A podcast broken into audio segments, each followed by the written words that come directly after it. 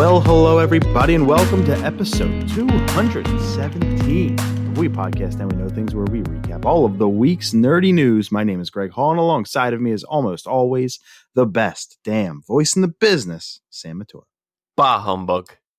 I know. Tell me about it. It is Wednesday, December 23rd, 2020. We're almost done this disastrous year, although 2021 is not looking to be that much better, at least to start. But anyway, we are here live on Squawker. You know what I just thought of? I don't know if you remember, if you've seen that meme of, I think it was a dumpster on fire getting just down the street. I felt like that's just 2020. And I think the amount of people that think on New Year's Eve at midnight, when it just turns to 2021, everything's going to be better. I think they're just wildly, you know, hey, God bless them. I mean, very optimistic. God bless them. I love it. We are here live on Squawker for one of the last times ever. Matter of fact, we have one more, right? One more? Two episodes left. Yeah, this one and next week we'll be on Squawker, and then we'll find a new home and appreciate everything they've done, and we'll miss it, I'm sure. But we had 1 week of video. That was a lot of fun. it really was. Hopefully the next one, instead of you being like freaking a half an inch tiny video screen that I see on my computer. Yeah, it should work. I think we'll be right. Before we get started tonight and I give the agenda, thanks to Mike Cassini, who gave us just another generous donation on just for doing the show, and as a happy holidays thing. Just always such a huge shout out to M. Cassini for everything he does for the show, man. I really appreciate it, Mike. Yeah, it comes out of nowhere, and we get it when it just it's hard to even come up with words when someone just their hard earned money, just give it to two schmucks from Philly who just talk a lot. I mean, Mike, you're the man. Wish you and your family nothing but the best. Yeah, thank you very much, Mike. And before we get started again, just a little trick I wanted to let people know who are getting when Santa Claus is bringing that PS5 or Santa Claus is bringing that Xbox Series X or Xbox Series S for you or your child or children, here's just a little tip for you. Every year we see it, every single year, where a new console comes out, or even if it's an old console like the Switch, everybody that gets it around Christmas uses it that day. And generally what that does is kind of hurts the servers a little bit. We've seen Nintendo go down for a day at a time on Christmas because everybody's logging onto the eShop to try and download things or whatever, the latest firmware updates, what have you. Same with, PlayStation 4 and Xbox One. But if Santa Claus is going to bring that PS5 or that Xbox, maybe, wake up a little early or before you go to bed that night, open it out of the box for whomever it's for, plug it in, turn it on, and set it up ahead of time. Maybe do the firmware update for the PlayStation that has already been launched. That way, if the servers do go down on Christmas Day because of all that activity, you're already set. So maybe you thinking ahead. So maybe hit Santa Claus up on his cell phone, say, hey, could you drop it a little bit early? And because, we all got a direct link to the big guy. And just do that solid, because then you won't be screwed over come the day of, unless you get the digital edition of the PS5, because then you can only download games. You at least have Astro. You at least have Astro. Yeah, I mean that's true. I was gonna say Santa never did any cool shit like that for me. Hey, back in the day, man, when we were getting consoles for Christmas as kids, there wasn't any downloading to be done. It was you turn it on and it worked. You missed Thursdays. There was no loading. There was no none of this. There was no startup screens. It was your startup screen was the Nintendo logo or that PlayStation sound. The PS1 iconic turn on noise. But I did it very poorly. But I was like, hey, I'm not even going to attempt it because I don't want to ruin it. Wow. So bad. But that's just a little trick to the people out there that Santa's going to be hooking up with new consoles. Think about it. You're probably going to get this episode the day, Christmas Eve, maybe Christmas morning. We're shooting for Christmas Eve. So if you do get a Christmas Eve, like I said, have Santa on speed dial for this one. We got our picks of the week this week. It is 15.5 for me and 14.5 for Sam in our trivia challenge, our race to 11 win by 2. We're starting with television tonight, where we are going to recap the season 2 finale of The Mandalorian, Chapter 16, The Rescue. We have some more Disney Plus Star Wars news there. Some HBO Max stories, including Batman the Animated Series, what else? The Chappelle Show. So Search Party, a show I love. So some really cool stuff there. As we move into movies, we're going to have two top threes tonight. And one's going to be, well, they're both going to be Christmas movie or holiday movie related. The one is going to be Christmas movies, right? So it's going to be Christmas movies that aren't quite Christmas movies. Our top three favorite, or they're in contention, or you know, is it a Christmas movie? Yeah. Is it not? So the on the fences, if you will, for Christmas movie, and then our top three actual legitimate favorite Christmas movies and or holiday movies. Some of them may not be Christmas, but you know, around this holiday season, it's not going to be a Valentine's Day movie. We'll say that. Sam will take over in gaming for a short gaming section. We're going to talk about Cyberpunk 2077. We're going to talk about Super Meat Boy Forever. I'll take over in music again for some Less Than Jake and Bayside album reviews. Thank you to our friends at Big Picture Media, but I've been looking forward to talking about these records. We had a Nintendo Direct last week, which is nuts, but it was about the theme park Super Nintendo World, so we'll talk about that before Sam gives us his CGC Spotlight, and that will be it for our last news-filled episode of 2020, as next week we're going to give our WePod Awards, where we do our top three games, top three shows, top three movies, top three albums, and top three worst of 2020, my favorite episode. Yeah, I still didn't. I know you're way ahead of me. You probably already have all your numbers. I still got to go through everything, and you know, we'll go from there. I've completed 18 new shows, 13 new movies, and I played a buttload of games that I already talked about on the Nintendo and the albums. I mean, we get albums every week, so there's a lot in contention. But yes, this is why I track throughout the year, and Sam's been doing this for 5 years and still refuses. Just open his notes app in his phone. That's all it is. He could have learned from me in 2017. Just open your notes app. It's not hard. No, you're right. I'm the worst. But no. You're just the third worst. All right, let's do it, Sam. Let's start where we customarily do our picks of the week. It's the fucking Mandalorian. How could it not be? This season had a lot going for it. A lot of people were nervous. Is it going to deliver?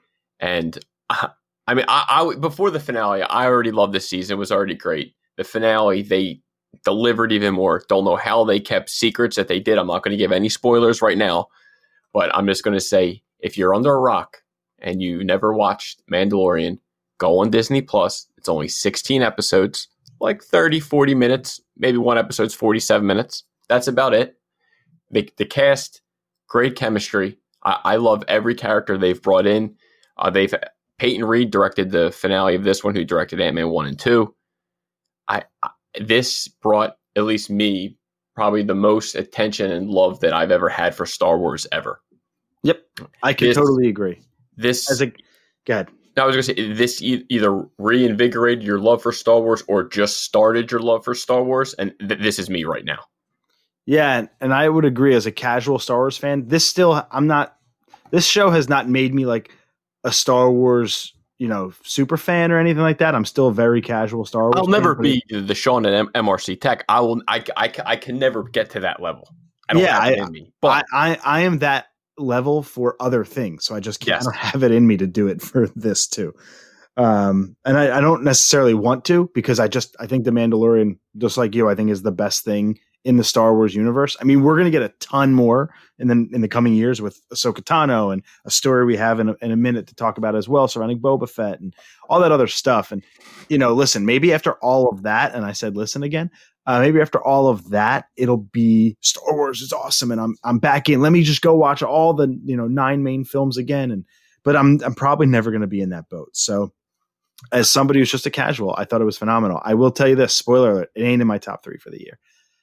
Wow, that's shocking. And I'll give you another spoiler alert. All 3 of my top 3 are brand new shows that debuted this year, not seasons of existing shows. Oh, that's good to know. So if you listen, context clues, that also includes The Boys. Nah, that's poop.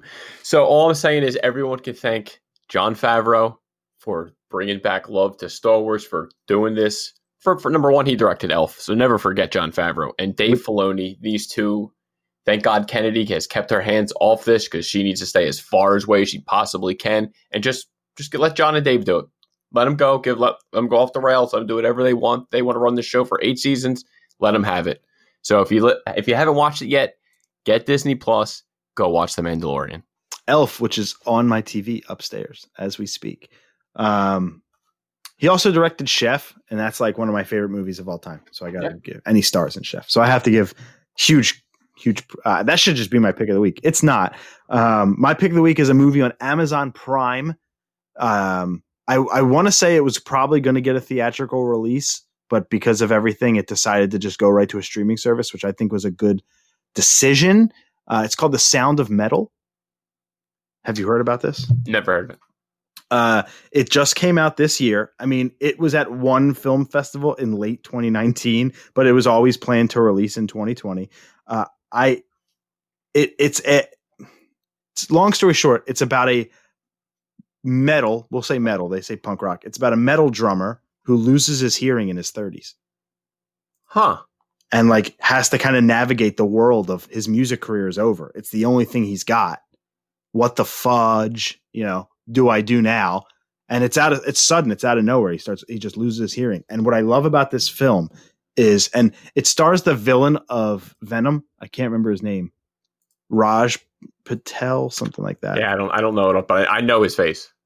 But anyway, I'm looking it up right now for the cast and everything, but my internet is just does not want to work very well. There it is. Riz Ahmed. Thank you. He plays Reuben Stone, Olivia Cooke, Paul Raci, Dakota Johnson's in it. And she was in 50 Shades, Lauren Ridloff. I mean, it's a really good cast, but it's a really good, like I said, smaller film. It's just over 2 hours. They call it a drama and music film. It is available, like I said, for anybody who wants to go watch it who has Prime Video right now. How would you, if you just woke up one morning, especially if you were a musician, deal with the loss of your hearing? And I think the coolest thing about this film is how it deals with what Reuben, the main character, is going through. And how are you going to convey a deaf person via film? The sound effects, the sound design of this film is phenomenal. They put you in the ears of a deaf person as best they possibly can, by, you know, muting the sounds and making it muffled and trying to get you to hear what Reuben is hearing as someone who's losing his hearing. I know I keep saying it, but like, it's unbelievable. It's got a 97 on Rotten Tomatoes, a 7.8 on IMDb, an 81 on Metacritic. I won't go as far as to say it was this life-changing film for me, as music films often can be. I love music films, but this one was a really good one. It's not going to be in my top 3 for the year, but that's because I loved my top 3 this year. So really good film, Amazon Prime. It's rated R, Sound of Metal. Check it out. As we go into our trivia, 15.5 for me, 14.5 for you. Our race to 11, win by 2. You go ahead and give me the question first this week. All right. I got a little Christmas question for you. See how you do this. Yours is Christmas-ish too. All right. I think mine's a little tough. That could be tough, depending if you know this or not. How many reindeer are featured in the poem, 'Twas the Night Before Christmas? Oh, my goodness gracious. That's a long poem. I have a hippo that plays the entire thing every time you push its hand, and it's so annoying. No, it's a teddy bear. 'Twas the night before Christmas, when all through the house, not a creature was stirring, not even a mouse. And I wish it was that short, but it goes on and on. It's actually not that long. I mean, it just, you know, you think it's longer than it is. Well, when you have a goddamn teddy bear reading it, it's long because it just doesn't shut up. And then your daughter says again, and then she presses it again and again. But I digress. How many reindeer? Well, there's 9. If you count Rudy, good old Rudolph.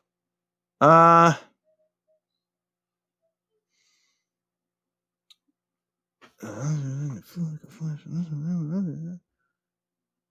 mean, it says an 8 tiny reindeer. Is that what you mean, or by name? By name. Oh, Jesus Christ. All 8. Final answer. All 8. Correct. Yeah. All right. So if I don't get it, I'm out. So I feel like I might just get it wrong for the fuck of it. No, we got to keep going, because this is a movie question and a Christmas question all rolled into one. All right, let's see if I can do it. What's the highest grossing Christmas film of all time, but domestically, not worldwide, only domestically? I'm just going to say Home Alone. It is correct. Nice. Dude, that's the quickest answer of I didn't know it 100% fact. I swore you were going to say Elf. No, like, no way. I had Home Alone too much of a classic. I would have always said it. So is Elf. It only came out. But Home Alone's another level. 7 years later. I think Home Alone was like 93 or 94 and or maybe 92. Maybe the second was 93, 94. I can't remember. But Elf was 02, I think. Like it's still an old, it's 18 years old and like kind of doesn't feel like it. But your choices were The Grinch, Elf, Home Alone, and Tim Allen's The Santa Claus, all of which are in the top five. Damn. Hey, so, just went well with my gut and I didn't hold back. No, you went quick. So now it's 16.5 to 15.5. I had a chance there to win. That's the shame of it. I didn't mean to take it from you so fast. Well, for a fleeting moment, I won. And then for a half a second, you had it. And then he just roared back. Let's get into television. We're going to start with The Mandalorian Season 2 finale. I'm going to shut up and let you go. Chapter 16, The Rescue. What'd you think? I mean, I guess let's say spoiler warning. Just think, I don't, you know, spoiler warning. We always do. You know, just please God, I don't want to ruin this for you. So spoiler warning if you did not see The Mandalorian, please God. I don't know how they kept this whole thing on the wraps. Great point. I never even thought of that. That's just the first thing I have to say. I can't believe they kept it on the wraps. I know when I saw it, did I say it before you? I said, Greg, avoid social media at all costs because you right saw after, it like an hour or two before me. So I didn't like, you know, I stayed off social media. I saw it first. It's like as soon as I opened up social media, I saw it. So like, thank God I had the wherewithal to not open my social apps and see it first. So thank you, universe, for not getting this spoiled for me. But episode 16, they delivered and then some between of. I mean, they tore my heart out. You know, I had some tears come down during this episode. The action was there. I don't think there's any. I don't know what more they could have showed me here at the screen to make me want to, you know, just scream of like, you know, this is probably the most hype I've got for anything Star Wars. Did the fight with Moff Gideon feel short? Like, didn't he feel a little bit easy? I know he's probably not done, and there's more to come with him. But like, yeah, I mean, I felt like he went down pretty easy. I mean, I don't know if he went easy, but I did one is before I forgot. I love when they were fighting that the Darksaber, like when every time it was hitting his, you know, his spear, you see it heating up. Yeah. Like I just love that they added that just to show like how strong this Darksaber really is. It was awesome. And then between, you know, I had like a little flashback when he was getting his helmet pounded in. I had a flashback to Game of Thrones. I said, "Are we going to have another moment for Pedro Pascal with his head getting ripped apart?" So I wonder if that was in the mind. I wonder. I'm sure. I mean, after he hit him like 5 times, I want to think at least, "Oh, guys, I got my face ripped off of my last show. I'm kind of good on it. I don't want that to happen again." Yeah, my eyes were pushed into my forehead. Oh my God. Vicious, but yeah, it was a great episode. I totally agree with you. I until you said it in your pick of the week, I never even thought like, how do they keep that Hamill thing under wraps? And that was wonderful. As soon as you saw the green saber, you knew. And I didn't know until that green saber. I was like, holy shit! Yeah. I was waiting for the purple saber. I was waiting for Sam Jackson. I ain't gonna lie.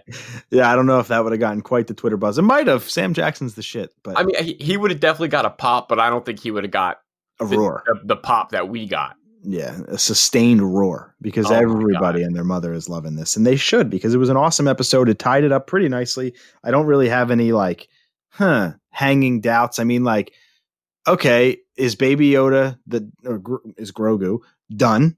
Does he come back because he's with Luke now? The show's on a clean slate now. Now the show could go. You know, is it going to be him leading to get Mandalore back? Is it him fighting her? This to lead to Thrawn? Like, this can lead to so many places. Now we're not strapped to, like, mission for mission babysitting Grogu. Like, he's on his own now.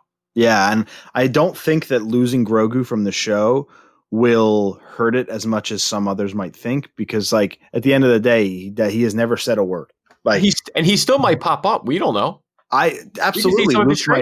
Luke might lose him. Like I said, Moff Gideon's probably not through. So maybe he breaks out of whatever and gets him back. And yeah, I'm glad to hear though that like Grogu is not, well, most likely we haven't heard anything, but I would like to imagine that Grogu will no longer be like a central plot line. And it, like you said, clean slate's a really good word of just like, it can kind of go anywhere now. Yeah. And like, I've seen people say like, oh man, hopefully when Kylo Ren when he killed out the whole school, like hopefully he didn't kill Grogu. I was like, I would like to think that after all this buildup, after all this storytelling, that they have a story of how, you know, maybe Luke kind of snuck him out of there, or you know what I mean? Like, he got away. Like, I like to think that Grogu is not dead right now.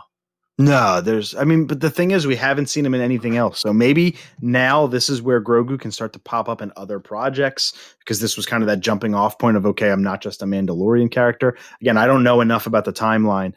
Somebody had texted me about the timeline because I was misspoken once a couple weeks ago. So I don't want to F up my timeline talk, but I'd imagine that this would be the jumping off point where you can maybe see Grogu here and there. Maybe not as a central figure. I hope that they don't make like a Disney Plus series. He doesn't need it.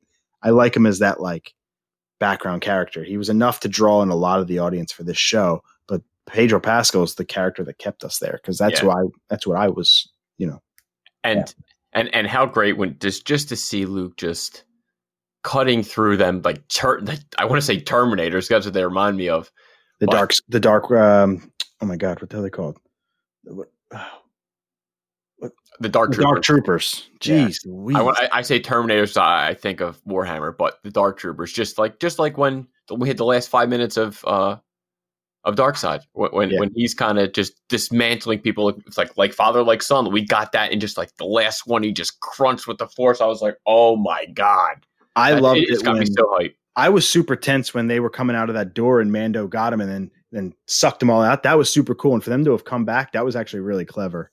I like that a lot. And when the ship kind of lands, their focus changes when they realize like the biggest threat's not that room anymore. Like it's Luke. I was like, oh my God, that was a cool moment.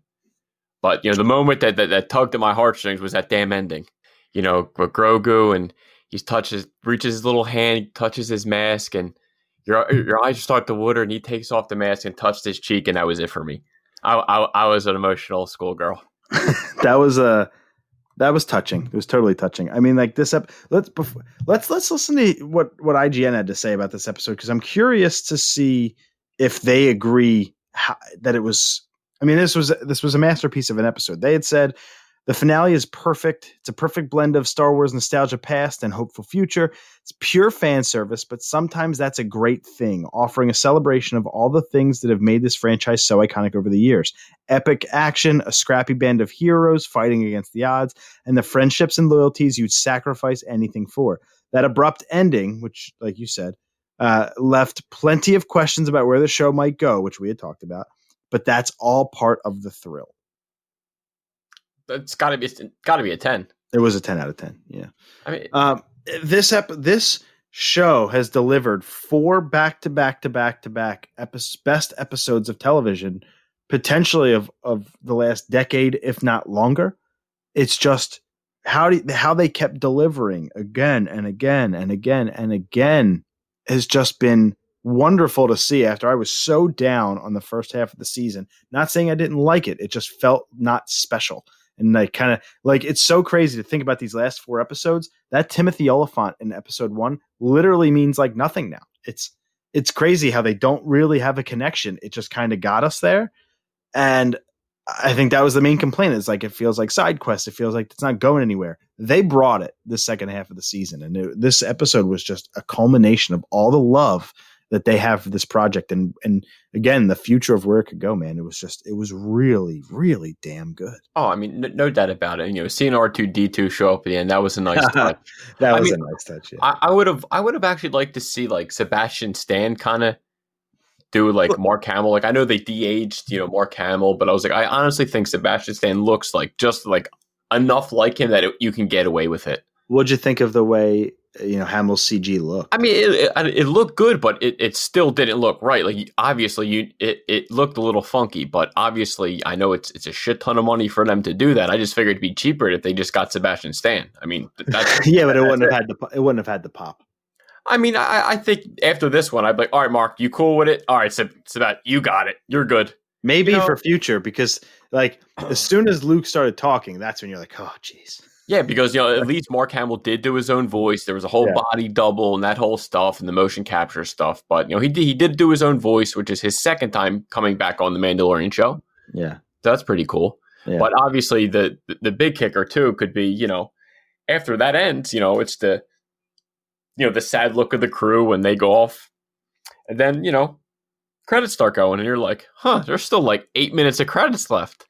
Generally they leave us with like 5, but when they left us with 8, and they were different credits. Usually they go right to the like the art, the concept art behind it, but this one wasn't. This was more of a standard credits, so you knew to stick around. And you know, we'll just kind of lump our next story in here. We'll continue to talk about the finale, but there's no way you can continue to talk about this ending without just bringing up that end credit scene. You knew one was coming. What'd you think? I was not expecting it. The very end, the little drop at the end. I mean, obviously, it takes place. They're on Tatooine, back at Jabba's palace. Fennec kills a couple people. Boba Fett kills a overweight Bib Fortuna.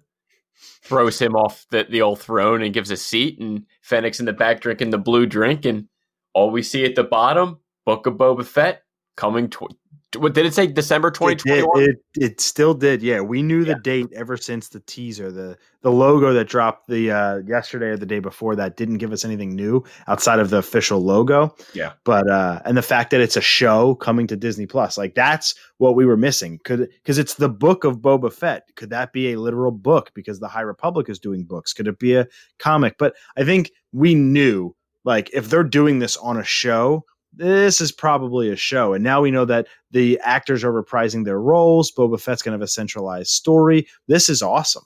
Oh, this is great. Like, to know that we're getting Boba Fett, we're getting season 3 Mandalorian the same year, probably the same month, or they're going to probably fall right into each other. Oh, I could see the Mandalorian dropping, I don't know, a month early. I think they're going to be filming, they said, in the next month. So yeah, well, The Mandalorian's done. Actually, it doesn't really have to.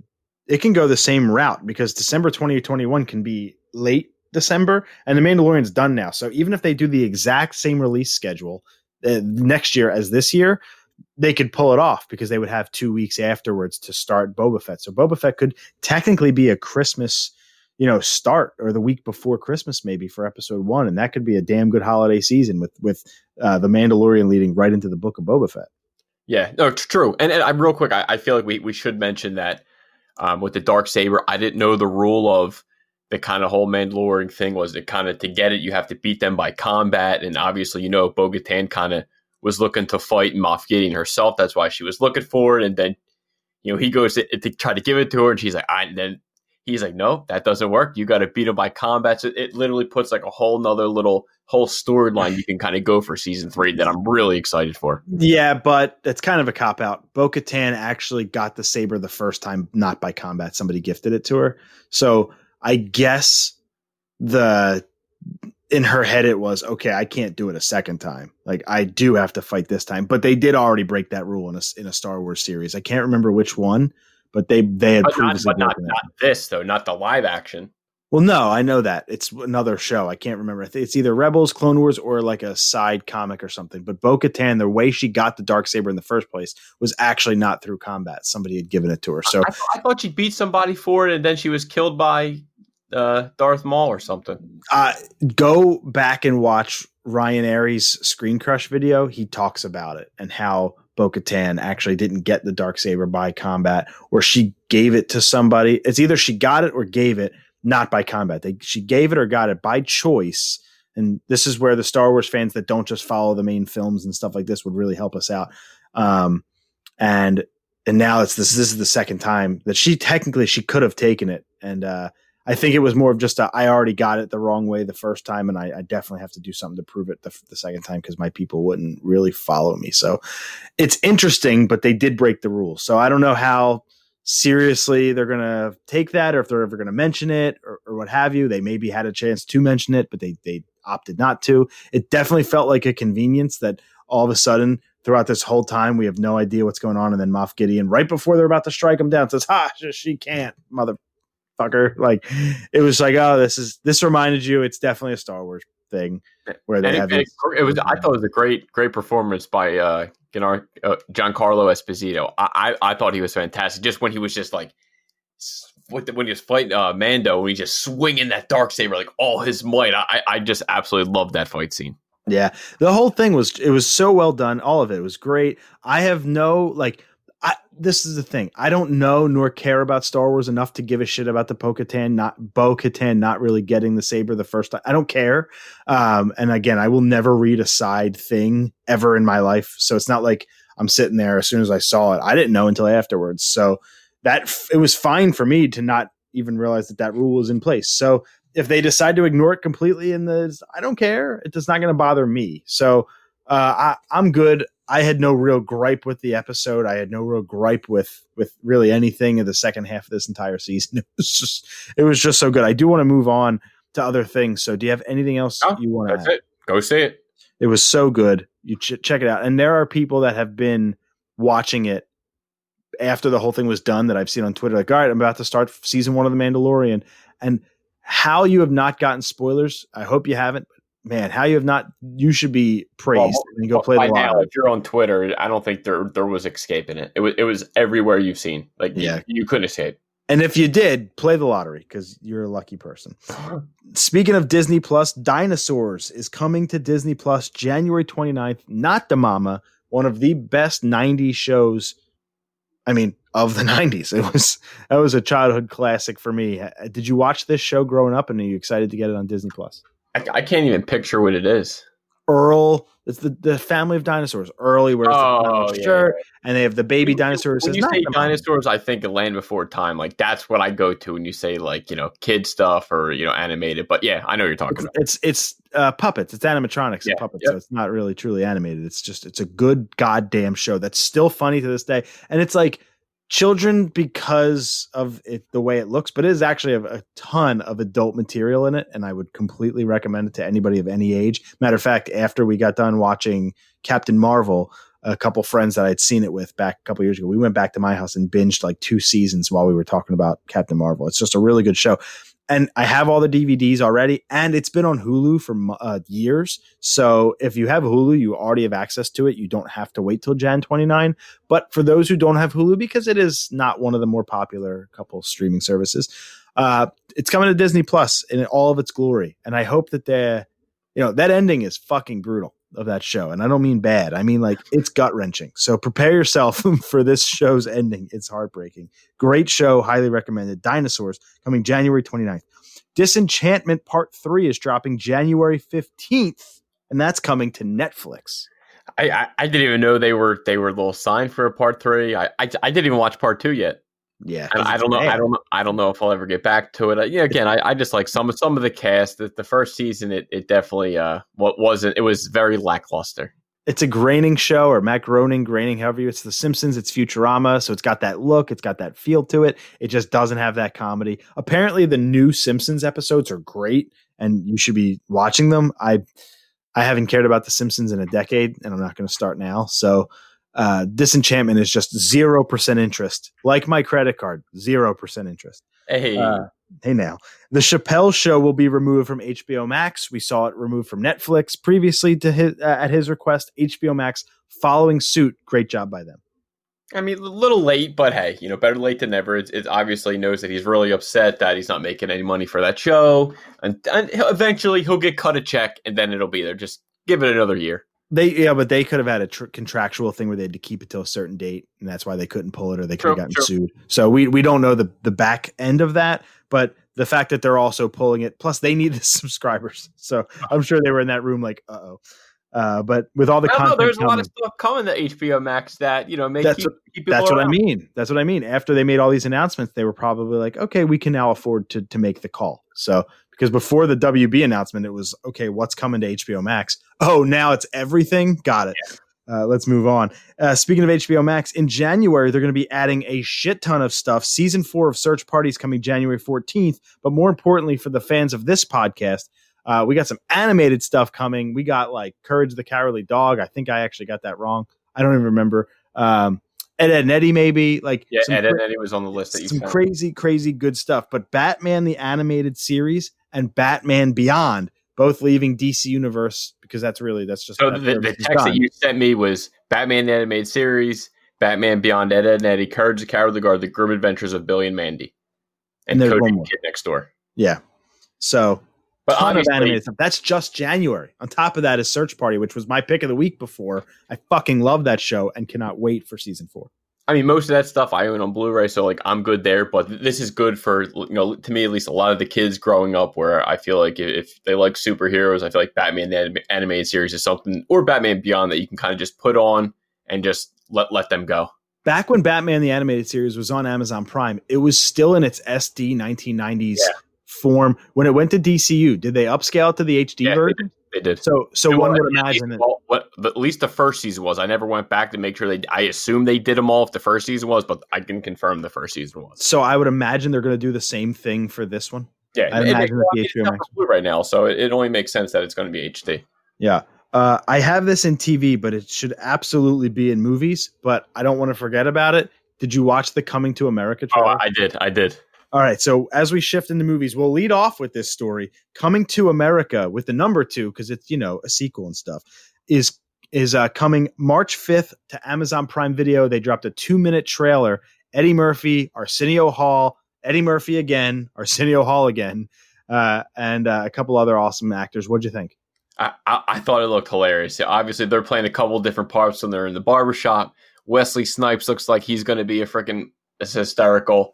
It's just good to see them two kind of come back. I'm glad to see that. What, Amazon Prime picked it up, right? Yeah, Prime. So it's good that we. Well, at least I know I'll be watching. I assume you will be too. Yeah. To get James Earl Jones back, you know, basically the whole crew. My favorite part of the trailer. Yeah, I can't wait to see this. That man's a treasure. I mean, everybody in that movie, quite frankly, is a treasure. And it's nice to see Eddie Murphy doing, I don't want to call it stunt double work, like double up with the ton of makeup, multiple characters. It's Arsenio. It's good both of them are back doing it. Yeah. I mean, Eddie's got the Norbit and the Nutty Professor films. Arsenio's been doing it for years as well. So to see them back kind of doing what they've done to kind of but keep them relevant for all these years. It's great to see. When they were having the jokes, when they were making fun of him when they first walked in, and then the guy get a haircut and says, "Oh no, that's too far. Kick him out." And then he says another crazy joke. Oh, man, I was cracking up. That was good. They definitely got my attention. I'm definitely going to take the time to watch this one. And if you had any interest in the original Coming to America, but you're like, sequel, the trailer is available everywhere right now. So just go to YouTube. It's 2 minutes long. So even if you don't like it, it's not a big time investment. Just see if it's for you. A nice comedy to rein in the first quarter of 2021, because we know we all need it. So good comedies are a good thing. Was it March 5th? March 5th. Yes, yeah. That's the Prime Video. Chris Pine is going to star in a new Dungeons and Dragons movie. You know, I never played Dungeons and Dragons, but I'd probably see the movie because I imagine it'll probably be way cooler than I think the game is. And the original Dungeons and Dragons movie from like the 90s or early 2000s was a big pile of crap. I think the World of Warcraft movie was a big pile of shit. So hopefully this isn't bad, but I can see it being bad. I like the World of Warcraft. I can't say that I hated it. I kind of liked it. If you watch it again, I'd be interested to see what you still think. You show me orcs, like it reminds me of Warhammer, so it's like right. I like that world. Dungeons and Dragons has potential if they go the route of like The Witcher, the Game of Thrones stuff. Like if they go the high fantasy route and don't go too uber into the games. I mean, like you got your Easter eggs for the diehards, but if you make it just a sweet ass high fantasy dragon film for the casuals, I think it's got an opportunity. But it is a video game licensed movie, and they have problems. So look at Monster Hunter. That was the easiest thing in the world to get right, and they got it wrong. Is it bad that I still want to see it? Like I want to see why people shit all over. Of course, you have to see it. I mean, like even a bad movie, you gotta. I didn't even see it yet, and I kind of already want it as my pick of the week. You gotta kind of. What's the word I'm looking for? Like, get your own opinion. Form your own opinions. I mean, I watched The New Mutants after for years, I knew I shouldn't have. I still didn't see it. It's not going to be on my top 3 worst. There are 2 performances that if I could, I'd make them number 1, especially the kid from Stranger Things. Not the guy, I can't remember, the brother from Stranger Things, but he was terrible. But that movie's not even going to be on my list. And I hated the lead up to it, and I thought it would never play. And it wasn't half bad. Like, it wasn't the worst thing I've ever watched. Huh. So. You know, I mean, it's worth a watch at least to form your own opinion, and that could be the worst movie ever. So you just never know. You never would have expected me to say New Mutants was okay. No, it was a solid 5 out of 10. I'll never watch it again, but I'm glad I did. Simple as that. We have rumors. Nothing's been confirmed. It feels like every week new people could come back to this film. But recently I heard a rumor of Willem Dafoe, and I believe it's Thomas Hayden Church, who played Sandman in Spider-Man 3, potentially coming back for this Spider-Man 3. Even more people that could come back for this massive crossover Spideyverse movie. I mean, at this point, you might as well have Leonardo DiCaprio come back when he was rumored to be Spider-Man back when James Cameron wrote a draft for Spider-Man. That's all they need to throw at this movie. Everyone else is going to be in it. Bonesaw, yeah, the Macho Man. He can't be in the movie. Oh, obviously, rest in peace, Macho Man. But, you know, he can still rise to the top, the cream, to the crop. But regardless, you know, if they were to bring Defoe, Church, if they were to bring James Franco, dude, I'm all for it. Bring everybody to except Topher Grace. Leave him out. I want to see all three Uncle Bens too. Just all the Uncle Bens at one place. That'd be all. And the Aunt Mays. Can you imagine with that Sally Field and freaking Marissa Tomei? I think the first Uncle Ben actor passed away. I think. Yeah, he did. Yeah, so if I saw him, I'll break down. That one's a hurt one. That one hurt me. Sam actually meant in the movie. He didn't realize that Uncle Ben didn't make it through Spider-Man. Spoilers for Spider-Man for anybody who has no idea what we're talking about. Anyway, yeah, it's just give me the first look. Just give me that first trailer. Give me like two cameos, and then I'll believe every rumor I hear. I was tough to believe this one, but like. Dude, everyone's coming back, and I'm all for it. I think I'm just going to be more surprised at the folks that don't come back. You didn't get Topher Grace to come back as Venom? But if they bring back like Hayden Churchill and like Defoe and Joey Diaz doesn't come back, I'm livid. What was he, the dude on like the train platform? Yeah, he was the one guy that he says to Doc, if you want to get to Spider-Man, you got to go through us. That's right, the New Yorkers thing. Yeah, yeah. The whole line. Joey. He stood out. That was a pivotal performance. And now look at him. No, because that got the people behind Spider-Man. I love it. Chris Evans will play a young Buzz Lightyear in a film titled aptly Lightyear. I'm actually really excited on this. Like at first, there's like fan outrage. At first I was like, really Lightyear? I was like, yeah, because when you hear Buzz Lightyear, you just think Tim Allen. So but the more I let it sit. Chris Evans, I think he's going to have a blast. I think it's going to be fun to watch. I want to watch the movie, too. I'm interested in what the hell a toy origin story could possibly be. I mean, like, I'd imagine it'll be based off of the show that the toy was based off. I hope it's rated R. That'd be funny. It's like a Chucky thing. I would love it. Yeah, Lightyear. Listen, I'm all for it. Come on, man. Is it going to be good?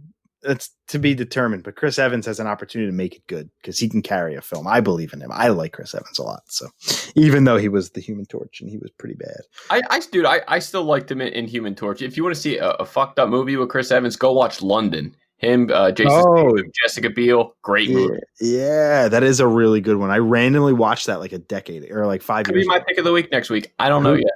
Who knows? I mean, it's going to be crazy. It's going to be our last episode of 2020. Who knows what we're going to do? I mean, like, wait till you hear some of my lists. You're going to think I'm fucking nuts. You're going to think 2018 was normal. It's going to be crazy. Let's see. What else do we got? Mortal Kombat gets a release date. Cannot wait. HBO Max and theatrical, April 16th. Not as far out as I thought. I was thinking June. No, I was thinking like way later. So to get this 5 days after my birthday, perfect. It feels like we haven't heard a lot about it. We haven't seen a trailer yet. Well, so the last thing we heard was this movie will not be released during the pandemic. It won't be released until further notice. It's all over. It has to be done. That was all I heard. That's all I heard from them.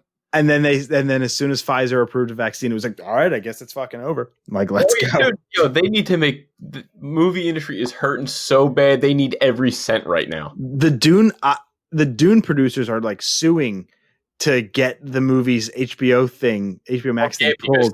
They paid 75% of the movie. They're like, whoa, you ain't going to throw this on your service. Like, we need some kickback here. How fucking moronic, though. I get all the nuances to this. There's more than just the surface level. But how moronic are you to push for something to be released in theaters right now?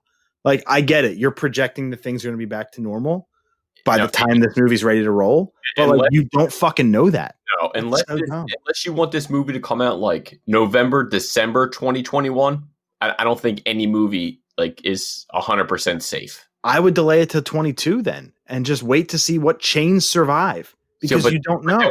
So then you figure these people put up like $200 million, if not more or whatever, but you have to wait 2 to 3 years to get anything back. I don't know if they can wait that long. Okay, then don't sign the contract with WB that you did. That's kind of the problem here. Yeah, but then again, they didn't know COVID was going to happen. Nobody did, and people have adapted. I hear you, man. It doesn't invalidate contracts. Like that's the shitty part about it. It doesn't invalidate contracts. So, you know, I have no interest in Dune. I have all the interest in the world of Mortal Kombat. Another film that we got a release date for from Warner Brothers, so HBO Max and theatrical, Tom and Jerry will get a release Feb 26. Not in on this one, but I know there are people out there that like Tom and Jerry. I mean, the classic cartoon, I mean, that's what I grew up watching. It's great because these are all like 2021s we're talking here for the last couple. But yeah. Furiosa, the Mad Max prequel with, I believe, Anya Taylor-Joy, had come out today and said, we're going to do our release date now too, June 23rd. Everybody's like, hell yeah. And then they said 2023. Yeah, I mean, but honestly, like, it sucks. Yeah, that's, you know, two and a half plus years away, whatever. But it's kind of the smart move right now. Like, just wait, let the movie industry. It's going to probably need at least a year plus more to kind of get back on its feet again and just to get the comfortability of people to get out of their house and go sit in a theater with a bunch of people, because it's been a year. I don't know how. Like, I know people want to go back, but how bad do they really want to go back? Wonder Woman 1984 flopped internationally. So, I mean, and that's what flopped is a strong word. No, I thought it just performed a little bit lower than expectations. Like, I don't know. A little. Did you look at the numbers? I saw, dude, when I see all of them, there was like a lot of what it was like 10 plus things. I know obviously they were expecting more, but I think China was like 18. I saw it was like 2 million, 1 million here, 1.5, 2.2. All things considered, I mean, hey, I don't know if I'm rushing at the theater for Wonder Woman. I think I'm going to watch that at the comfortability of my own home. Sure, absolutely. But like this movie, Furiosa, is going full theatrical. So they have the HBO Max thing, but who knows where that's going to be in 2023. Why commit to that? So they're going to go full theatrical June 23rd, 2023, as we transition into our top threes.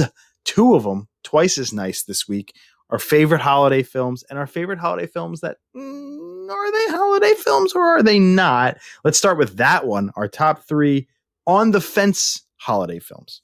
My number three, I went with Kiss Kiss Bang Bang. It all goes around Christmas. It's all going to Christmas parties and the shenanigans of Robert Downey Jr. and Val Kilmer. It's one of my favorite movies, regardless of if you consider it a Christmas or not. I don't know. Kiss Kiss Bang Bang, I thought was fun. That if you never seen it, watch it. Trust me, I think you will absolutely love it. Amy Smart, Ryan Reynolds. My number three is Just Friends. My number two. Oh, really? Good. Then you can just piggyback off what I'm going to say. It's surprisingly really, really funny and also really heartwarming. I really like the direction it goes. It's your typical rom-com that takes place around Christmas, but it has some twists and turns along the way. And like I said, it's laugh out loud funny. Anna Faris also in it. This was back when she was in like every comedy back then in like the mid 2000s. I think this movie was 2005. So right around the Scary Movie 3 days, and she was in fucking everything, but really good laugh out loud comedy that takes place around Christmas. Is it a Christmas movie? Well, we don't think so. It's kind of on the fence because it's on this list and not our other one. What do you have to add? Joyce? Mom? Oh my God, dude. Just Friends is one of my favorite movies of all time. Ryan Reynolds, it's when I think of like, you know, chick flicks, like I consider like Just Friends, How to Lose a Guy in 10 Days, like, you know, The Notebook, like they're the three best that I think they've ever made. If you've never watched it, you get to see Ryan Reynolds in a fat suit. That's freaking hysterical in itself. You get to see Amy Smart eat toothpaste, and she kind of just said in an interview like that was real toothpaste. She's like, it was horrible, but funny. Such a fucking hilarious movie. I haven't seen it in a while. I may go back just to see if I can still get some laughs out of it. Sam has like 6 picks of the week based on this episode alone for the future. It's a great movie. My number two is a new movie. Just came out this year, and I loved it. The second Santa Claus. What? No. Russell? No, The Christmas Chronicles? No, I thought that was horrible. As a matter of fact, that's why I never gave impressions. After I said that I was ready for it and we read the review, it turned out to be the fucking worst. So I hated it. But Emma Roberts and some Australian guy. Holidate. You want to talk like chick flick rom-com? That's what this is. Do I like those types of movies? Yeah. And I'm not afraid to admit it. I like those types of movies. 10 Things I Hate About You. She's All That. All of them. I like them. So this movie was really, really fucking funny. And it takes place. It starts and ends at Christmas, but they become holidates where they only see each other on holidays. So it does go through all of the holidays in the year, but it's really centered around Christmas. Like I said, it starts, it ends there. The majority of it takes place around Christmas. The other holidays are kind of just touched upon, but basically she's love, you know, she's kind of out of luck with love and he's not really looking. And then they come together and antics ensue. And I never thought Emma Roberts would be this funny. She was phenomenal in this movie. And it's, we turned it on as just like a, hey, it's November, so it's not quite Christmas, so let's watch some fringe movies. And we turned out to both love it. I'm up there, man. Holidate. Check that one out. It's really good. Her. Die Hard. Come on. Thought so. I did a bad impression of rest in peace, Alan Rickman, but Alan Rickman, excuse me. But Die Hard, it's such a classic for me. I didn't see it yet this year. I'm actually just like slacking on all my Christmas movies that I usually try to watch or sneak in. Just haven't been watching too much TV as of late, but Die Hard will always be a classic to me. My number one should be no surprise for anybody who has known me on or before the late 90s, mid 2000s. That's, listen, they got Christmas in the movies, but no, this one takes place at Christmas time, but it is not a Christmas movie. Definitively not a Christmas movie, not even on the fence. It just takes place at Christmas. That's Rent, baby. I don't care if we talk about the Broadway play, but I'm going to go with the 2004 Chris Columbus movie just because we're talking movies right now. I actually really liked the theatrical version of Rent. Not as much as the Broadway show, but I didn't hate it at all. I love Rent. Anybody who knows anything about me knows I love Rent. Go listen to our interview with Jason Page, the voice of the Pokemon anime theme song, where we talk about Rent for 10 minutes. Sorry for Sam to have to sit in my basement and hear us talk about that. But I love Rent. Great film. And yeah, it takes place at Christmas, on Christmas. So, you know, deal with that. As we move into our top three actual holiday films. I went with Elf. I just, after watching, you know, like the behind the scenes of how this movie get made, and, you know, a movie that was just so goofy that I don't know if I was ever meant to like it as much as I do, but for whatever reason, like this movie has heart, and not a lot of, I guess, you know, the Hallmark stupid cheesy Christmas movies, they don't have heart. This one, I felt the heart. The whole cast was great. Zoe Deschanel, great singing voice. Will Ferrell, his goofiness, hysterical as always. James Caan. Dinklage, and directed by John Favreau, and it just one of my favorites. That, you know, if you just need a good laugh and you just want to just get out of your own head for a minute, throw an Elf. Elf is in my top five, but I didn't care for it until Ash and I started to live together and we watched it 15 times every year until it really just kind of sunk its teeth. And because the three on my list have been my favorite unchanged since my entire life, but like Elf is four, or I'm sorry, five. I'd say Home Alone probably four, but number three, The Santa Claus, starring Tim Allen, like unbelievably good movie. My first actual, besides my number two, my first favorite Christmas movie ever, because my number one, I didn't see it until I was a little bit older. But the Santa Claus, I love Tim Allen. Like, I love Home Improvement so much. I love I think that the second and third Santa Clauses aren't exactly that good. I kind of just stick with the first one, especially when they go to Denny's or whatever, a diner, we'll call it, for like their Christmas dinner. And it's like, eggnog. Don't have it. I'll have chocolate milk. No, you won't. Regular milk's fine. It's so good. Ooh, we get to have some apple pie. No, you don't. God, it's great. I love it. If you don't know anything about it, Santa Claus falls off a roof and fucking dies. And Tim Allen gets to take his place as the big guy. So super cool premise. It was early 90s. So be prepared for some really weird effects, but a lot of them are practical, which is cool. Love it. That's my number three, The Santa Claus. Probably your number one, but National Lampoon's Christmas Vacation. Very rare in movies or franchises that the third installment is the best. And in this one, yeah, I agree. I think this is their absolute best. I freaking love the Griswolds. If I just, usually, again, there's another one I usually throw on. Again, I didn't watch it this year, Hopefully I get around to it, but National Lampoon Christmas Vacation. My number two is How the Grinch Stole Christmas. I love the Jim Carrey one so much. This is more for the original animated. I left it off. I don't know. It was just so. It was a short little thing. I just left it off. I do love the Jim Carrey one, and that's probably number six if I had to. But like, because it's not the original. The original has always been. The original will always be the best. It's the best, and it's just every year I could watch that 100 times, and it's just it fills me up. It's quick. It fills me up with nostalgia. It fills me up with memories. It fills me up with hope for my daughter because she loves it. Daddy Grinchy. We watch Daddy Grinchy. Daddy Grinchy's the animated one. Mommy Grinchy is the Jim Carrey one. And Leanie Grinchy is the Benedict Cumberbatch 2018 one, which is the highest grossing Christmas film of all time worldwide. But, you know, whatever. I love it. It's so good. And you said it's short. It's less than 30 minutes. Check it out. It's on TNT and TBS and all that 10 times every December. Watch it. How the Grinch Stole Christmas. What's your number one? Home Alone. Yeah. Absolute classic. My number seven. Holy fuck. It was so hard to make this list. Dude, it's movies that you've watched since you were a kid. John Hughes could be one of his best written movies, directed by Chris Columbus, who directed one of yours. It was on your list. Mm-hmm. Macaulay Culkin obviously made his career from this movie. Joe Pesci and Daniel Stern basically almost stole the show because them two were absolutely the best as the Sticky Bandits. Two holds up just as well. I love one and two, but one really, really got me. And Home Alone, to me that's the Christmas movie you go to. I also think two is really good. Like, I'm with you. Two gets a lot of flack. I think after that, it's horrible. Man, everything that pigeon lady, man, sometimes a tear comes down. I feel for that ending. I get that. I feel that energy. And I love it so much too, especially the first one. But two is a sneaky good movie. Home Alone, you cannot go wrong. They're so good. We watch them every year. We haven't watched two this year, so it's probably going to be tomorrow on Christmas Eve. I love these movies. I think it was a great call. My number one is Christmas Vacation. I think it's a timeless classic. We, as a matter of fact, just watched it 2 nights ago.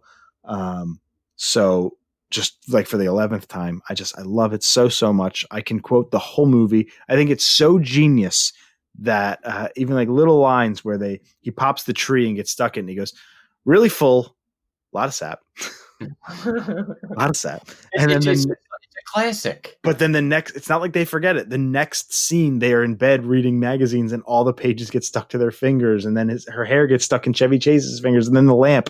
I mean, you could tell he's grabbing it, and especially her hair. Like, if you watch now, he's just grabbing it. But like, it is so well done. It's so nostalgic in all the best ways. Do not watch it on any network because they edit it and it takes a lot of the shine out. Hopefully you own it. They make a National Lampoon's Vacation 4-pack Blu-ray with Vacation, European Vacation, Christmas Vacation, and what I think is an incredibly underrated movie in Vegas Vacation. So buy that. It's like, better than Christmas. What's up? Vegas is good, but not better than Christmas. It's nothing's better than Christmas, but Vegas is super underrated. That movie gets fucking hated on. I'll have some of the blue and a little of the yellow. So good. But anyway, Christmas Vacation, shitter's full, is an iconic line, and also shirts everywhere and cosplays all around the world. Absolutely, my boss had it for his ugly Christmas sweater. So, probably my favorite line in the movie. You serious, Clark? Oh, I can't at all. And he's just sitting at the dinner table. His lines, he apps. Quaid makes the movie. Randy Quaid is great. Maybe now he's a little off his rocker, but back little. Jesus, he is great. So that was it. Our top 6, if you will, 3 of the on the fence films and 3 holiday films. We hope you have an awesome holiday. Let's get into some gaming. And I'll take over from there. We got an impression. So let's hear what you thought of Super Meat Boy Forever. It came out the day we're recording this. So these are hot off the presses impressions. It came out December 23rd. Console only Nintendo Switch, and for PC only Epic Game Store. That'll be a limited thing. They will be available on the other consoles soon. But this is 7 years in development. And no, we're not talking about Cyberpunk. That's another game in 7 years development we'll talk about in a minute. But this one's actually, so far, I am like 13 levels in.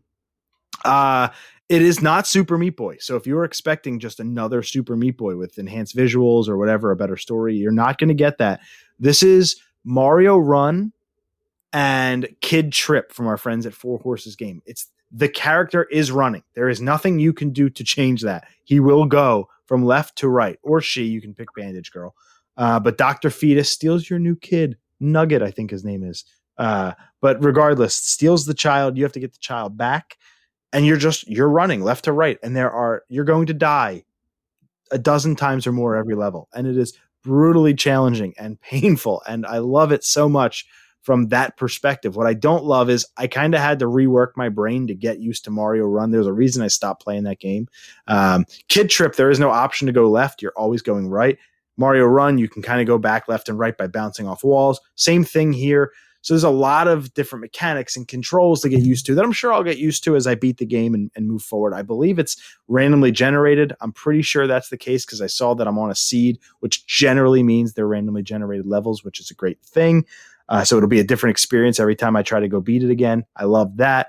There is no difficulty level just because there's only one. Hard as shit. So get yourself ready. Prepare your $20. 7 years in the making. It's finally here. Super Meat Boy Forever for $20. It is an easy, easy purchase. If you like hard platformers that take very precise control, when you feel like you die, you feel like it's your fault, not the game. And I love that. And for that alone, it's worth the $20. It's hard as shit. Prepare your money, prepare your wallets. I love it. Cyberpunk 2077 is a damn mess. I could go on for days. I'm not going to. I own it. I have it. My PS4 copy came. I got a Steelbook with it as well. I have not opened it. I have not installed it. I have not played it yet. But I know you have some thoughts on this. So generally where I would go on a tangent, I'm going to kind of back off for a second. I want you to just go over the whole mess that has been Cyberpunk 2077 since release. I mean, I just feel like they should have been more transparent with everyone. And by they, you mean developer CD Projekt Red. Yes. They knew that it wasn't ready for the PS4 and, you know, the Xbox. They were mainly focused for the PC and the newer systems. That's correct. Everyone that I'm seeing who's playing it from the computer, they're absolutely loving the game. Yep. I think they might hit a little minor glitch in there, but the glitches that I'm seeing, you know, on Twitter, I remember the one that I tagged you in where she like floats up in outer orbit and she just keeps floating up and up and up. And yeah. Just some of the stuff that you saw, it's like, I've never seen this shit in my life. Like I even remember watching like, you know, the wrestling ones, and I thought they were bad. Like compared to this, it's like apples and oranges. Good call, WWE 2K20. That was earlier this, or no, that was last year when we saw this. I remember laughing seeing them on Twitter, but then when you see the Cyberpunk games, like yeah. I'm watching guys walk through taxis, walk through cars. You know, you could YouTube glitch like compilations from Cyberpunk and get a bunch of really fun content. Yeah, it's definitely like laughable, but I do feel bad. You know, a lot of people wait for this game all this time and. Yeah, at least for you got it for the PS4. If you actually put it in and wanted to play this game and you got all these glitches, like that takes a lot of the joy out of it, and you'd be a little bit more frustrated, and you know, you may want your money back. Well, my PS4, they don't have a PS5 version yet. So the PS4 version comes built in with a PS5 version. So I'm playing it on my when I do play it, it'll be on my PS5, which I've also heard pretty good things about. It's not as clean as the PC version, which by the way, like you said, it has its problems on its own. It's not a perfect game on PC, yeah. But it does run well on the Series X and PS5. It's the base PS4. It's the base Xbox One. You know, the base Xbox One X and S and even the PS4 Pro also have their big issues. It's not by all means like a smoother experience on any last gen platform. Just avoid this game on last gen as best as you possibly can. This game had 8 million pre-orders. So it already sold 8 million before they even brought it out. They knew their pre-order numbers. They made a conscious decision to completely ignore the console version of this game when it came to reviews, when it came to saying a word and embargoes, when it came to giving their codes out to develop or to outlets. They gave PC codes. They didn't let them use their own footage in reviews because they knew about the glitches. All that shit together, you knew this was going to be disastrous. I just didn't think anybody knew how disastrous it would be. And all the apologies and all that stuff, for me, they ring pretty fucking hollow when you've already sold 8 million copies. Yeah, I was going to say, when you're already kind of, you know. The game is profitable. The game is profitable. So before it even launched, the game is profitable. Now, What they have done is, what I feel bad is A, for the consumer, and it will always be for the consumer. B, for the developers of the game, because they don't deserve this. So the developer, it's CD though.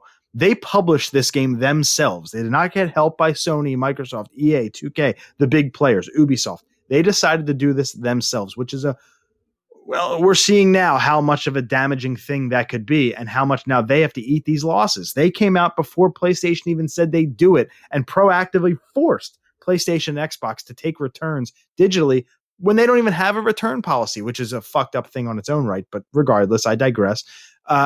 Then they had retailers are taking physical copies. I could take mine back and get my money back if I want. I won't, because I'm going to save the game till later in the year when it's fixed in 2021, and I'll just play it when it's more stable, and I'm sure I'll enjoy it. But those are the issues I have, is the lying. You saved the bacon of your, I don't know if they're publicly traded, but of your shareholders, of your employees, because their bonuses relied on the Metacritic scores. They took that back, thank goodness, because that would be detrimental to a developer that already had to crunch for this game. So there were so many things wrong with the launch of this game. It is now over 13 million copies. 5 million copies were sold because people either missed the reviews or didn't care or wanted to experience it themselves, which, quite frankly, that's the entire reason we in the journalism industry say there is no such thing as bad press. It's as simple as that. Even bad press has sold this game 5 million more copies after it launched. And it's like, my goodness, let's just experience it for ourselves. Here's my $60. And that's a tough thing, because I say like it sucks for the consumer, but at the same time, the consumer made a conscious decision. Nobody forced them to buy it. I was going to say, it's not like they had a gun to their head that they bought the game on their own thing. But again, they were promised this and they got that. You're not wrong, but it does say something about the culture of the pre-order, because securing 8 million copies before it launches, before anybody sees a second of gameplay on last gen, because everything in those Night City wires was the PC build, 100%. Yep.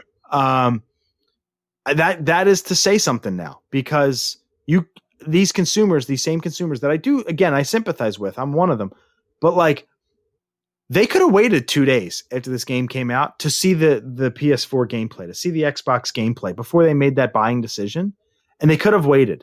And it's like I can't wait. FOMO. Right, exactly. It's the I can't wait mentality, the FOMO mentality. You waited 8 years for this game. You couldn't wait 48 more hours. That's the part where I'm like, okay, yeah, it sucks for the consumer, but they also made a conscious decision. But also, again, the game wasn't ready. They should have been like, guys, I hate to do it. We promised you 18 times, but we got to push this game out another month. It's not ready. But they didn't care. They said they're going to bite the bullet. To me, this leaves a stain on Project Red, no matter what. Like this will tarnish them a little bit. So this puts in my head, my line of thinking, this puts a lot of pressure. Whatever their next big game is. The Witcher 3 released in very poor shape. It wasn't as bad as Cyberpunk, but they did a really good job post-release. But that game was not self-published. This game being self-published makes their reputation just that much more tarnished, because there is a trust factor. Now, again, like you said, the people that play it are oftentimes loving it. And a lot of people are raving about the experience they're having. Just imagine if it was cleaner. What I think could have been done, and the reason they didn't do it, I'll get into in a second. What I think should have been done is, I think this game was fine to release in its current state. It passed cert, which is not what you think. Certification is not for bugs. It's literally, does it run? Does it brick my system? Did the achievements or trophies pop? We're good? Cool. So like, it went gold and was still delayed. That's got to give you a sign too. They could have released it on Stadia and PC and next gen, and I think it would have been okay, and just delayed the last gen versions.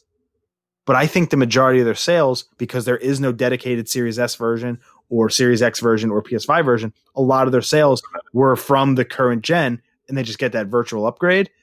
That would have demolished their pre-orders, and they wouldn't have been profitable. So they made the very, very financially promising decision to release a broken game. It was, it was a broken game. And if they would have delayed it, even if you just released the PC and Stadia version and delayed the console version, at least it would have gotten out there that, hey, this is a great game. When it's ready, go buy it. But they didn't even do that. They wanted all the money. And it was definitely a difficult thing as a consumer to get behind. That is coming from somebody who bought the game. Now, quite frankly, Best Buy had a buy two, get one, and this was my free game. So it's like kind of up in the air if I bought it or not, because I was getting it for free. So, you know, I probably don't know if I would have paid it $60 for it. I only did it because it was kind of an option. So I'm going to wait till, you know, they're doing one patch in January, one patch in February, like the big ones. They've released smaller patches that have helped the game run. They still don't recommend playing it on things. Probably at what, guess 110 gigs right now? That is just, you know, that's a guess. It's relevant, but irrelevant, like, because you can just delete stuff and reinstall. But like, it is a pain in the ass because that's a huge fucking download. If you live in Kansas and you want to play this game, buy it on Monday, play it on Friday. It's just going to take a long time to get onto your console. Overall, listen, I am psyched to play it. Like, I truly, truly am. But I'm going to wait until probably March or April. After I'm done with Ghost, the next game I'm going to play is Immortals Phoenix Rising, and then Mortal Kombat 11, because I really want to play that story mode. And then I'll play Cyberpunk. And, you know, I'm sure stuff will be announced and stuff before that. But I think Cyberpunk will be my middle of the year, get me till June game, until E3, if that's even a thing. And I'll be okay. But I wouldn't be surprised if, like, in 2021, at some point on this podcast, I'm like, hey, this is a great game, but kind of fuck CD Projekt Red at the same time. Yeah. The Nintendo Switch gets a Funimation app. And it's free, so you don't have to pay for the app. You just have to have a subscription, so that part's not free. But we don't have Netflix yet. I don't know. I don't think we have YouTube either.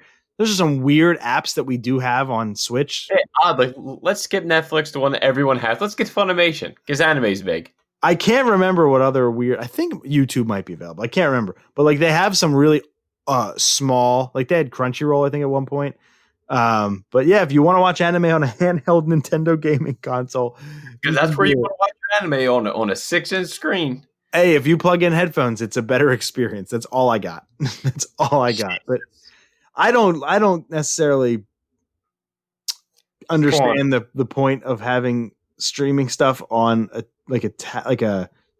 handheld thing. But at the same time, for shits and giggles, I downloaded Netflix onto my Wii U back when you could, in like 2015, and I watched an episode of Dexter on an LCD Wii U gamepad just to say I did. So maybe that's a reason, just to say you did. It's funny because I can remember when I was on, I was at a training class for work, and I was, you know, in a hotel, and for whatever reason, it wasn't a smart TV, and I wasn't able to watch what I wanted to. So I had to download Netflix to my little phone, and I watched like a whole season of Lucifer from my cell phone. That's really funny. It was great. I was like, and it was funny. I still enjoyed the shit out of it, but so maybe there's kind of, you know, method to Nintendo Switch's madness. Season 2 of Breaking Bad, the 747 down over Albuquerque stuff with Jane. I watched that on a 3G smartphone, LG, over data, not even over Wi-Fi, sitting on the floor of a Verizon store by myself, locked in for like 3 hours. I watched that on my phone. It was long. That was crazy to think about how I consumed Breaking Bad for the first time. Let's get into a couple of album reviews from bands that you're going to be like, holy shit. Two of my favorite bands from the mid 2000s and even early 2000s for the first one I'm going to talk about. But the first one is an album that reminded me of why growing up I loved ska, and why this band deserves to continue to be relevant. And that's Less Than Jake. Their album Silver Linings fucking slaps. It slaps. I'm glad to see they're still around doing the thing. And they're doing the thing, dude. Pure Noise Records 2020. It released December 11th. 12 songs, 36 minutes. So you're averaging three minutes a song. It kicks you in the face from the literal first second. The High Cost of Low Living, the opener track, is my favorite on the record. Lie to Me, number 2 on the record, my second favorite track on the record. It just keeps going. It doesn't stop. And ska's like that. Like, ska's the type of genre where they can't really take a break and just do an acoustic song because it's ska. It's upbeat fucking music with brass. Like, it kicks ass. I goddamn love ska, and this record reminded me of it. Silver Linings, Less Than Jake. Dude, we saw them. I don't think you were with me. I think I was with Quinn. No, I never saw Less Than Jake. We saw Less Than Jake with Yellow Card at the Franklin Mills skate park in the year 2003. Less Than Jake opened for Yellow Card, where I bought a Yellow Card skate deck for $50 for no reason. But Less Than Jake played on top of the quarter pipe. Like, they sat on top of a 6-foot quarter and rocked it for 30 minutes. And I remember that set. I remember that show. I remember that night like crazy, because the Yellow Card killed it too. But 17 years later, and they're still putting out music. God bless them. I love it. It's super good. The one thing that I would say is like, not be weary of, because it's a damn good record, is, I mean, I don't know if there really is one. They still almost have 1 million listeners a month on fucking Spotify. Like, go them. Honestly, fuck it. It's a great record. It's one of the best ska records I've heard in a long time. It reminded me of why I love ska so much. Catch 22 and Less Than Jake, and all those amazing bands growing up. It kind of blasted me to the past, and I loved every second of it. That's good to hear. Did you were a Less Than Jake guy a little bit there growing up? I don't remember what the CD was called, but there was only one CD that I actually remember listening to. Yeah, back in the skating days. Yeah, that was it. Like, it was like the one year where I was really big on skating and kind of getting into the ska bands, and that was it. Maybe it might have even just been one summer. I wouldn't be shocked. Because they had the song with Johnny Quest, right? Yes. Yeah, so good stuff. Yeah, so that was probably whatever song that was on. That was the only record I listened to. Yeah. You're probably thinking of Hello Rockview. Maybe Anthem. No, it's Anthem. Anthem, yeah, once you said Anthem, it kind of rung a bell. So yeah, I think I would Anthem is 100%. Short Fuse Burning, I remember being a really good song. Escape from the A-Bomb House. She's gonna break soon. Duh. Yeah. She's gonna break soon. Gonna break soon. Yeah. And now I got copyright stricken. We're done. A great band, great record. Again, I love it.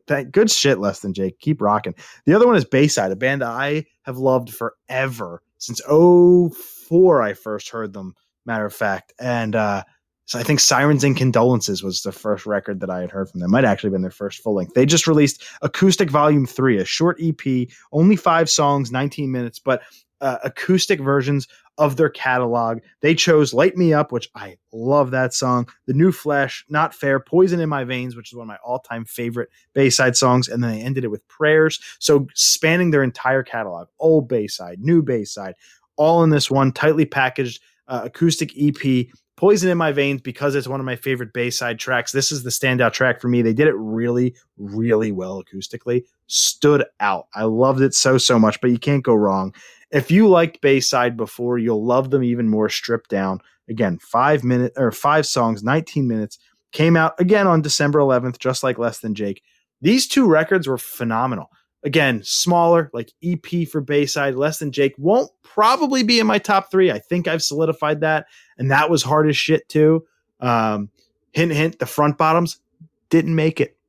They would be number 4. Didn't make it, which kind of tells you probably where one of my top 3 is. But I cannot wait for next week, dude. I'm looking so forward to that episode. But regardless, Bayside, Acoustic Volume 3. Check it out.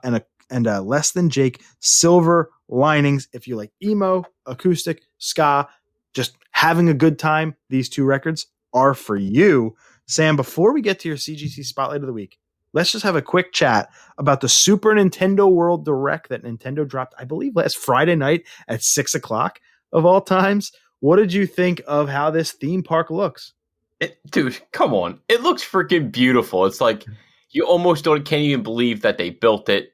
And then he said, "Hey, we hope to open one up." I think in California and Florida. I think he said also. Yeah, I mean that's where Disney Worlds are. So yeah, that's where Orlando Studios Florida already exists, and so they, to make that world though, I can't imagine. Like I'm sure it cost a small fortune to make. I loved like the Easter eggs that I saw as I was watching this direct. Miyamoto, the father of Nintendo, the grandfather of Nintendo, the father of Mario, the creator of Donkey Kong, Mario, Legend of Zelda. The oldest kid we know is Miyamoto. For real, man. He was the one who had that amazing, the famous saying, a delayed game is forever bad. No, a rushed game is forever bad, but delayed game is eventually good. Like, that was him. He knows his shit. And for him to take me on a virtual tour of a brand new theme park that I will probably never visit, I will wait for the Florida one and I'll drive down there and check it out. It was so much fun. What's weird to me is like, so they showed these like activities that you can do throughout, where you can go punch a coin block and get something on your power band wrist. And you can go play this game where you're trying to, you know, get POW blocks and kill a Koopa. But like the hardest part for me to wrap my head around is like lines there. He was alone doing it. That's all well and good. And these like little tiny spaces going and trying to find Bowser and this little Easter egg. That's going to be great when you're alone. When you have 1,000 people there with you, I just kind of feel like there's going to be lines to punch a coin block and like, with coronavirus, are we going to want to do that? Like, dude, I was just like, everything he's doing is touching. It looks big because it was just him. But like you said, would you imagine all them people opening up at like an amusement park? Isn't probably the best thing to do, and that's coming right in February. I mean, Japan is in a different space than we are, quite frankly, with the coronavirus. They have it a lot more under control. And that culture, masks and surgical stuff, that's been around forever. I mean, like, this isn't a new thing. So their sanitation is second to none, and the way they do things. I wouldn't be surprised if when you punch the coin block, hand sanitizer came the fuck out. Like, it just wouldn't shock me of how different that culture is. But for me, because it'll eventually come to Florida, and that's a disgusting state, and we're all there. America's just a different culture. Half the country doesn't even believe in this shit. So, like, if a bro dude in front of me touches a coin block with his hand that I have no idea where it was, maybe in 2018, 2019, I'd be like, okay. But now I'm like, I second guess this shit. I don't even know if shaking hands is ever going to be as normal as it was. Gloves, or you're going to have still everything you touch hand sanitizer right away, or it's just going to be different. So, and it also, like, being in a small tiny room, like trying to find your way through the mazes, you're not going to be the only one in there. So no, dude, even the cafeteria, it looked kind of tiny. The whole thing kind of looked small. Like, it didn't look like this giant. I would pay $45 for that hamburger and probably $22 for that little piece of cupcake dessert that looked pretty good. If that hamburger's Yoshi meat, I'm down. I'll pay $45. But listen, as much of a Nintendo nerd as I am, and a Nintendope, if you will, and as much as I love all things Mario and Nintendo, and as cool as it was to see, it did look a little small. It did look like the activities are cool and all, but like, I'm not going to wait in a 10-minute line to punch a coin block so I can go onto an app and get something. Number one, it's going to be way longer than 10 minutes. Number two, it's going to cost a small fortune. I knew it with the little one, and I just can't see it happening at least anytime soon. If it comes to Florida, here's what I will do. I will go in August when nobody goes to Disney World because it's 97 million degrees. And I'll go on like a Tuesday at 9:00 in the morning to hopefully mitigate the lines and the people that have left on Monday from their weekend trip. I would say, and you'll also need probably the fast pass that allows you to jump the line just in case. Well, I you never know, because it would be a part of Universal. So Greg thinks he would get free admission based on a few things that happened in his professional life. So there's that. No talking about work here. So God, I hate that I do that. I'm so self-aware on a podcast where I don't edit it out. I am so pumped for the concept of this, and I'm pumped to see it eventually come to America. If it's in like 2025, when my daughter is not 2, when she'll be 7, I'd be like, okay, honey, let's go. Daddy will show you why he loves Mario so much. But you wait in the car because I'm going to go have some fun. It was like 16 minutes. Watch it for yourself if you have any interest in theme parks, amusements, stuff like that. It's no Mario roller coaster. Now, they are going to bring a Mario Kart ride, which is sick. But check it out. Super Nintendo World. We talked about it February 4th, I believe, or 14th, something like that. A really different Nintendo Direct. What do you got for our CGC Spotlight? CGC Spotlight this week, I'm still going down the Batman line. We got Batman number 5. Came out in spring 1941. Joker appearance. First appearance of Linda Page. Bat emblem left off Batman's chest. So I don't think there's 100% truth is to why the Bat emblem is off Batman's chest on the cover. But what I read and did some research, I think that Bob Kane just forgot to actually draw the Batman on his chest. Or if even though it says Bob Kane cover. But if you know history of DC, you know Bob Kane had a lot of ghost writers, ghost artists. So, you know, rumor, is it Bob Kane or was it his ghost writers that forgot it? We don't know. But it's a Bill Finger story, Bob Kane and Jerry Robinson art, and a Bob Kane cover. This is a 6.5 off-white pages. I believe I got this 2 years ago at Baltimore Comic-Con from New Force Comics. I got a lot of my Golden Age Batman through him, and they always kind of took care of me. And his wall at the cons, him and Austin Reese had, to me, have the best walls in the comic business. But checking the CGC spotlight or the CGC census, there's actually two 9.6s, one 9.4, two 9.2s, four 9.0s. There's 7.65 on the census, only 184 total universal grade on the census, and only 55 that are graded higher than mine. I'm more like, again, my goal with the Golden Age Batman was to get 1 to 11, 4.0 or better with no cream pages. So far, knock on wood, I'm doing good. Just need 1 and 6. 1 probably never, but 6, at least it's in the cards. So the story we got today, it's called Riddle of the Missing Card. Bruce Wayne and his ward Dick Grayson ponder about how quiet it's been since the apparent death of the Joker. Bruce states he must be dead since he hasn't heard from him in a little while. Meanwhile, Joker is meeting with Queenie, Diamond Jack, and Clubsy. They are diamond smugglers coming up with their next scheme. Joker nicknames them the Black Queen, Jack of Diamonds, and the King of Clubs. Funny to me that you heard of the Royal Flush Gang, right? Mm-hmm. So they didn't make their first comic book appearance until 1966 from Gardner Fox. That was in Justice League of America 43. I feel like he took from this story and kind of tweaked it, and then did his, years later, he did his Royal Flush Gang. That's just my theory. I could just be making that up, but kind of just hearing them like Jack of Diamonds, King of Clubs, stuff like that. I feel like it might have been loosely based perhaps. But again, this is one of the covers that it's just iconic because Batman doesn't have his Batman emblem. It looks like Robin, his cape. People sometimes say that it looks like it's his testicles dangling. Sorry, that's a little graphic, but that's just the honest truth of what you read on Reddit sometimes. So I figured I'd share that. But that's my CGC spotlight for Batman number 5. For those that love the CGC spotlight of the week, as a lot of you do, and we get a lot of great feedback, and a lot of people have asked for a lot of comic talk, check out our interview back from April. It's still relevant today with Austin Reese. Sam, you mentioned him a couple minutes ago about having a great bookshelf, like at cons, a wall, if you will. All books. I mean, it's like, I'm trying to think. It's just something you look at and stare. You don't know what to look at first because there's so much goodness all over. Everywhere your eyes go, it's just a book that you're like, oh my. Like, they just up it every damn year. They're always getting new inventory. I think he just posted, I think it was a 9.0 AFF 15 first appearance of Spider-Man. I think that was Austin. I know he just posted a 9.6 first Punisher. They got so many great books over there. Reese's Rare Comics. Just check them out online, on IG. Great guys. They always take care of you. Yeah, and our interview with him was a lot of fun. So check that out as well. Just scroll down until you see bonus episode, Austin Reese, Reese's Rare Comics. That'll do it for episode 217, our final news recap of the year. Next week, our final episode of 2020 will be our We Pod Awards, where we do our top threes. We said it already in the show, top three TV shows, movies, games, albums, and top three worst of the year.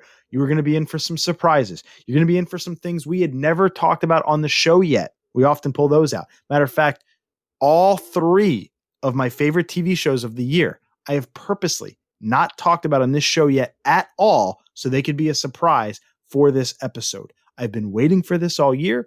I love doing it. It is absolutely the best. I love hearing Sam's list. I love when you guys comment yours afterwards or tell us that we're nuts.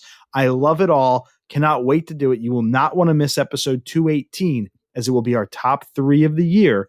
Oh, just thinking about it gets me all hot and bothered. I can't wait. Thanks, everybody, for checking us out. We hope you have a happy holiday, an even better new year, and we'll see you next week for our awards on episode 218. Merry Christmas, you filthy animals. And a Happy New Year. Hey!